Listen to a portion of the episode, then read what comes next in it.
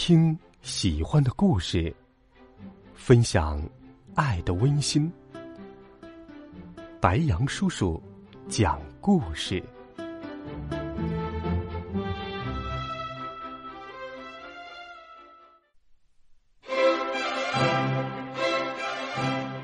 小朋友们，同学们，晚上好，欢迎收听白杨叔叔讲故事。今天白杨叔叔给大家准备了一个富有哲理的有趣童话故事，故事的主人公叫做奥菲利亚，她热情又善良，并且喜欢舞台。一起来听奥菲利亚的影子剧院。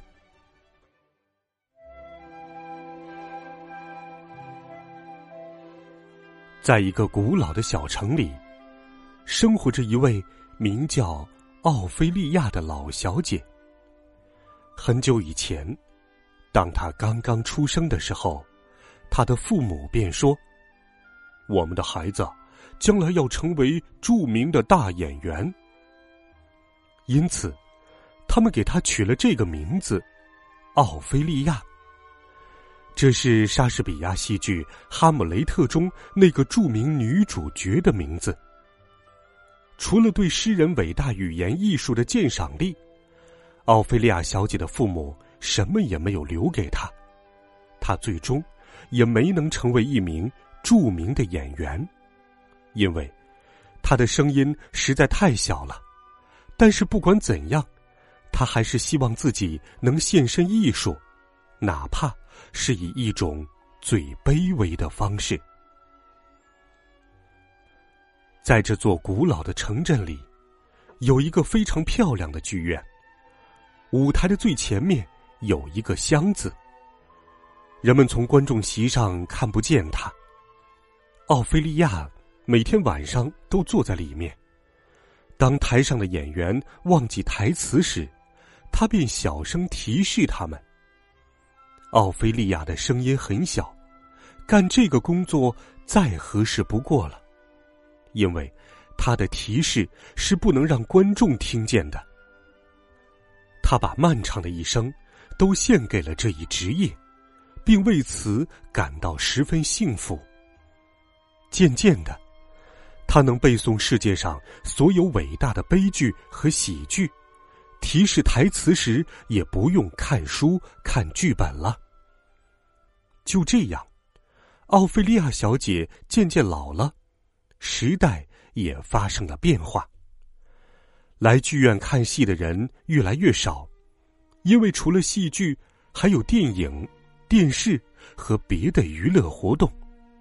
大部分人有了汽车，如果什么时候想看戏了，他们更愿意开车去邻近的大城市，因为在那里，他们能看到许多著名的演员，也更能炫耀自己。于是小城的剧院不得不关闭了，演员们纷纷离开，老小姐奥菲利亚也失业了。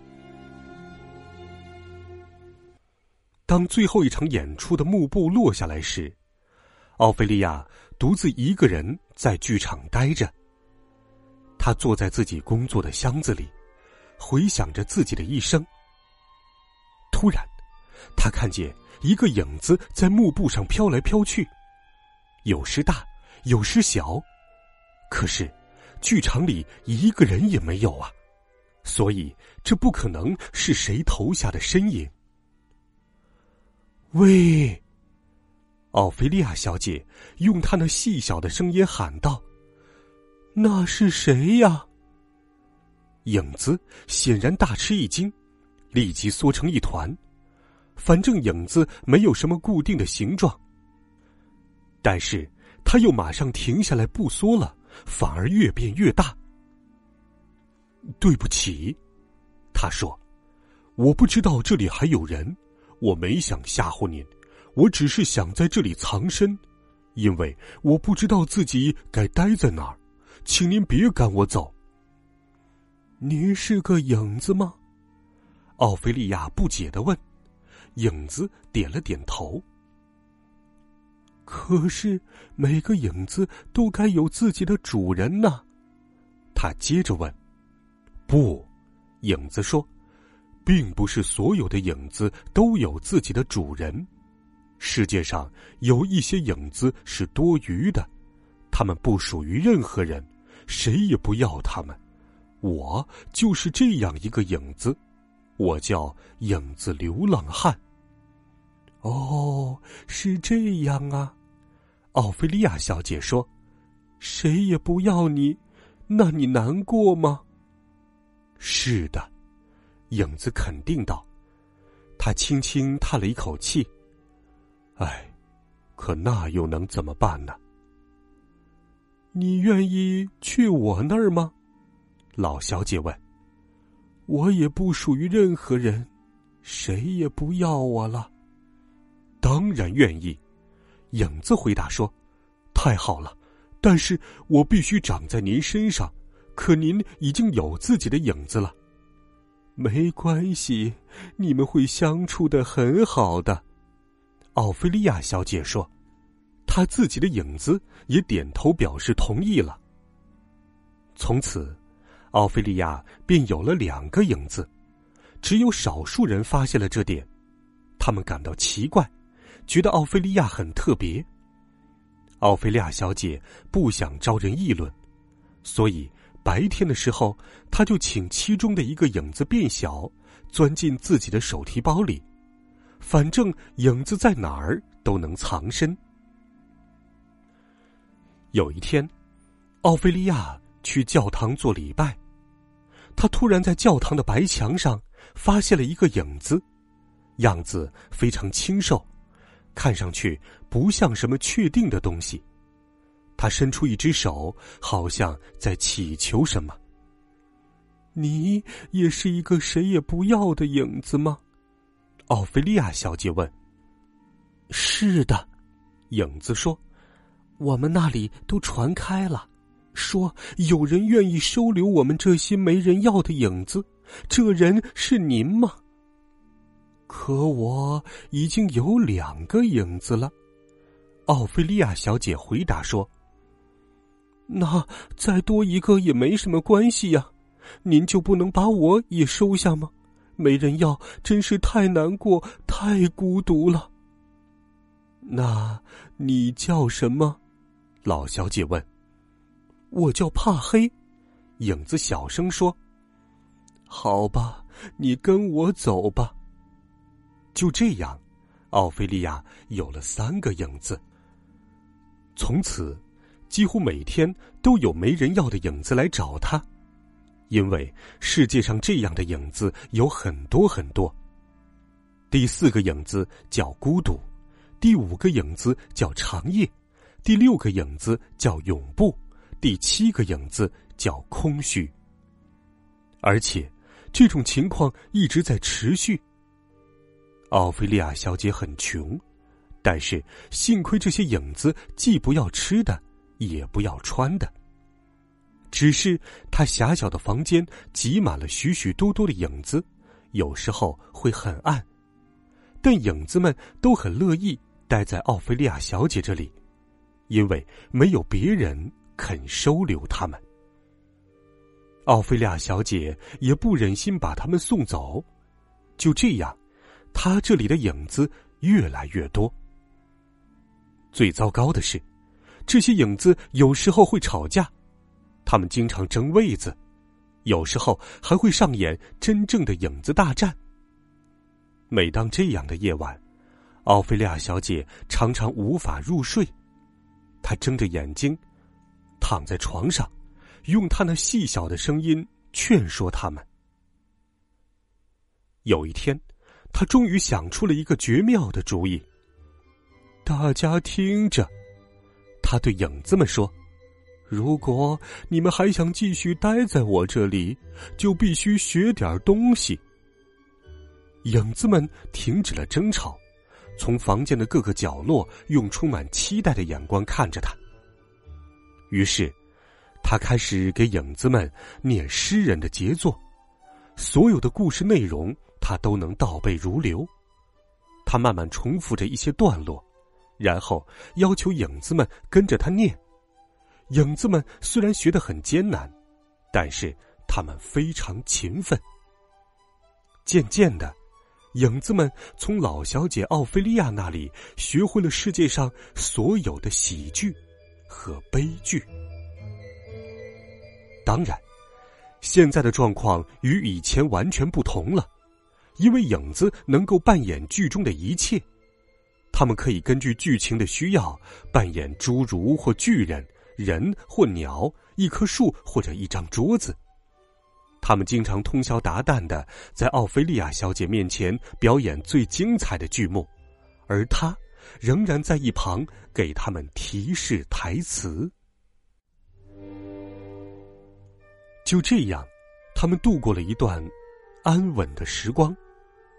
别人从来没有见到过奥菲利亚小姐的这些影子，但是他们还是隐隐觉得老小姐身上发生了某种不寻常的事情，而不寻常的事儿，人们往往不太喜欢。这个老小姐有些古怪呀，最好给她送到老人院去。哎呀呀，也许她已经疯了，谁知道她哪天会干出什么事情来？所有人都离她远远的。终于，有一天，奥菲利亚小姐的房东来了，他说：“对不起。”从现在开始，您必须比以前多付一倍的房租。奥菲利亚小姐付不起，那么只好对不起了，您最好从这里搬出去。于是，奥菲利亚小姐只好收拾起所有的东西，把它们装进一口箱子，离开了。反正她的东西也不多，她买了一张火车票，上路了。但他也不知道该去哪儿。坐了很远以后，他下了车，开始步行。他一手提着行李箱，一手提着装满影子的手提包。这是一条很长很长的路。最后，奥菲利亚来到了海边，他无法再往前走了，于是他坐下来歇一会儿。不久便睡着了。影子们纷纷从手提包里跳出来，围在他身边，他们一起讨论以后到底该怎么办。本来正是因为我们，奥菲利亚小姐才会陷入这种糟糕的处境，她帮助过我们，现在轮到我们想办法帮帮她了。我们大家都从她那里学到了一些本领，也许我们可以用这些学到的东西来帮助他。等奥菲利亚小姐醒后，他们把计划告诉了他。哦，你们真是太好了，奥菲利亚小姐说。后来，他们来到了一个小村庄，她从箱子里拿出一块白色的床单，把它挂在了一根绳子上。影子们就开始表演了，就像皮影戏。这些剧目都是奥菲利亚小姐教给他们的。奥菲利亚坐在幕布的后面，一旦影子们在演出中有不顺畅的地方，她便在后面给他们提示。开始只有一些孩子们过来，他们非常惊讶地在一旁观看。到傍晚的时候，又来了几个大人。看完这些精彩有趣的剧目，每个人都付了一点钱。就这样，奥菲利亚小姐从一个村庄走到另一个村庄，从一个地方演到另一个地方。根据不同剧目的要求，她的影子们一会儿扮演国王，一会儿扮演小丑，一会儿扮演高贵的少女，一会儿扮演热情活泼的少年，一会儿是魔术师，一会儿又变成了鲜花。人们纷纷前来观看，并忍不住随着剧情一起欢笑和哭泣。不久，奥菲利亚小姐的影子剧团便出名了，无论走到哪里都受到大家热烈的欢迎，因为他们以前从来没有看到过这种演出。他们为她的演出报以热烈的掌声，而且每个观众都会或多或少付点钱给他。过了一段时间，奥菲利亚小姐攒够了一些钱，买了一辆旧的小汽车。她请一位艺术家给她写了一块漂亮的彩色牌子，两面都用大写字母写着奥菲利亚的影子剧院。从此，奥菲利亚小姐带着她的影子剧团开始周游世界。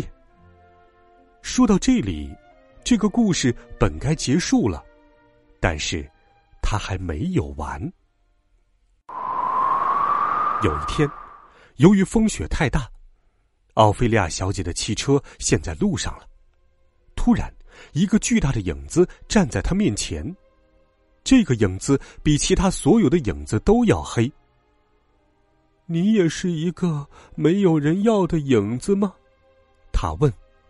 是的，那个大黑影子慢慢地说，我想可以这么说吧。你也想上我这儿来吗？奥菲利亚小姐问。你能收留我吗？影子问道，并向他走近。我的影子虽然已经非常多了，可是你总得有地方待吧，奥菲利亚小姐说。你不想先问问我的名字吗？影子问。那你到底叫什么？大家都叫我死神。听到这儿，奥菲利亚小姐好一会儿没有说话。尽管这样，你还是会收留我，对吗？最后，影子温和地问道。是的，你来吧。于是，这个巨大冰冷的黑影便将他团团包住，他周围的世界变得漆黑一片。但是，突然他又仿佛重新睁开了双眼，这双眼睛变得年轻而又明亮，不再像以前那样老眼昏花。现在他不用再戴眼镜便能看清自己所在的地方。这是神的国度，他收留的影子们都有了颜色，有了面孔，穿着漂亮的衣服。他们把他带到一座奇妙的宫殿前，这是一个最漂亮最豪华的剧院。剧院的门口写着一行烫金的字，奥菲利亚的影子剧院。从此他们便在这里用诗人的伟大语言给每一个来到剧院的人表演着或伟大或悲伤或有趣的剧目。而奥菲利亚小姐呢，仍然在做着他的老本行，给演员们提示台词。这正是他一直想做的。